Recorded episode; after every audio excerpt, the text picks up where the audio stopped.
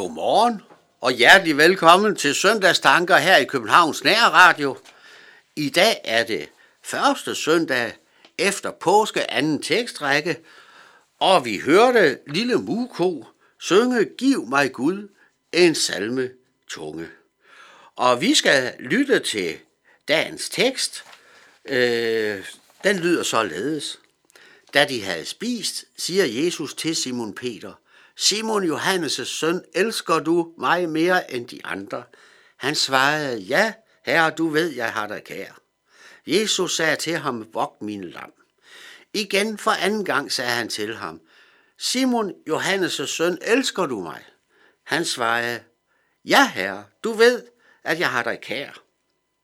Jesus sagde til ham, vær hyrde for mine får. Jesus sagde til ham for tredje gang, Simon, Johannes' søn, har du mig kær?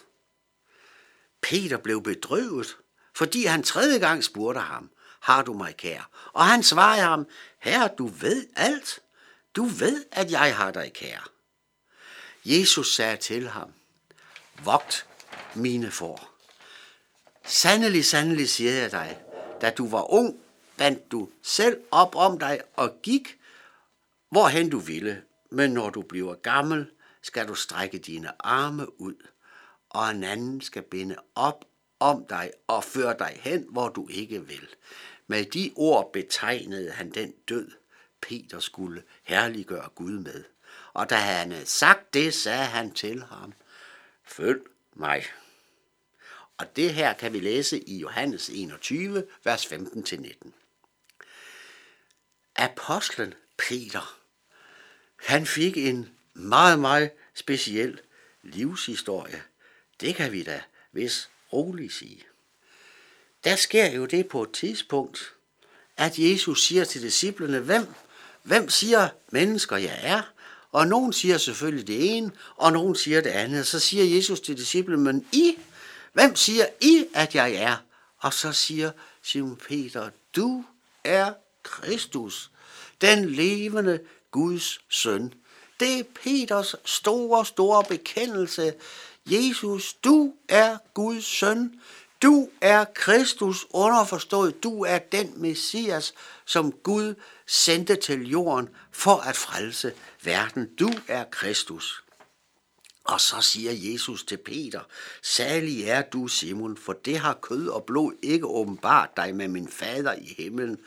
Og jeg siger dig, at du er Peter, og på den klippe vil jeg bygge min kirke, og dødsrigets porter skal ikke få magt over dem. Jeg vil give dig nøglerne til himmeriget.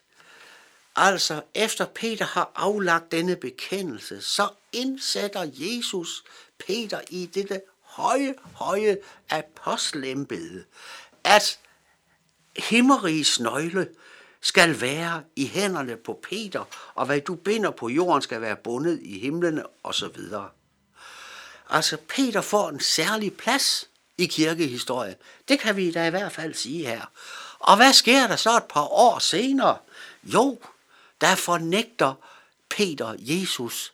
Ja, han banner på, at han kender ikke Jesus. Det foregår i Ybersens præstens går i forbindelse med, med korsfæstelsen og tilfangetagelsen og alle disse begivenheder.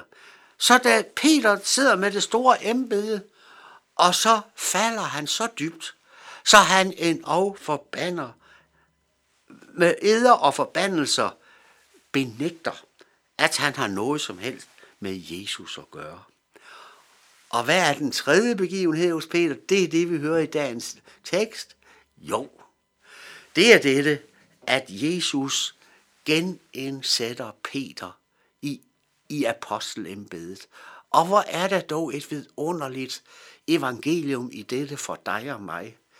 Peter, der faldt så dybt, han bliver, han finder noget for Gud og bliver genindsat i sit apostel embede. Og det siger noget om Guds sindelag. Ikke bare over for Peter, men også over for dig og mig. Og så siger Jesus til Peter, følg mig. Også dette er vidunderligt. Men så fortsætter Jesus med at sige, da du var ung, bandt du op om dig selv og gik, hvorhen du ville må når du bliver gammel, skal du strække dine arme ud, og en anden skal binde op om dig. Med de ord betegnede han den død, Peter skulle herliggøre Gud med. Og det er således, at Peter i hvert fald, efter al sandsynlighed, kom til at lide martyrdøden.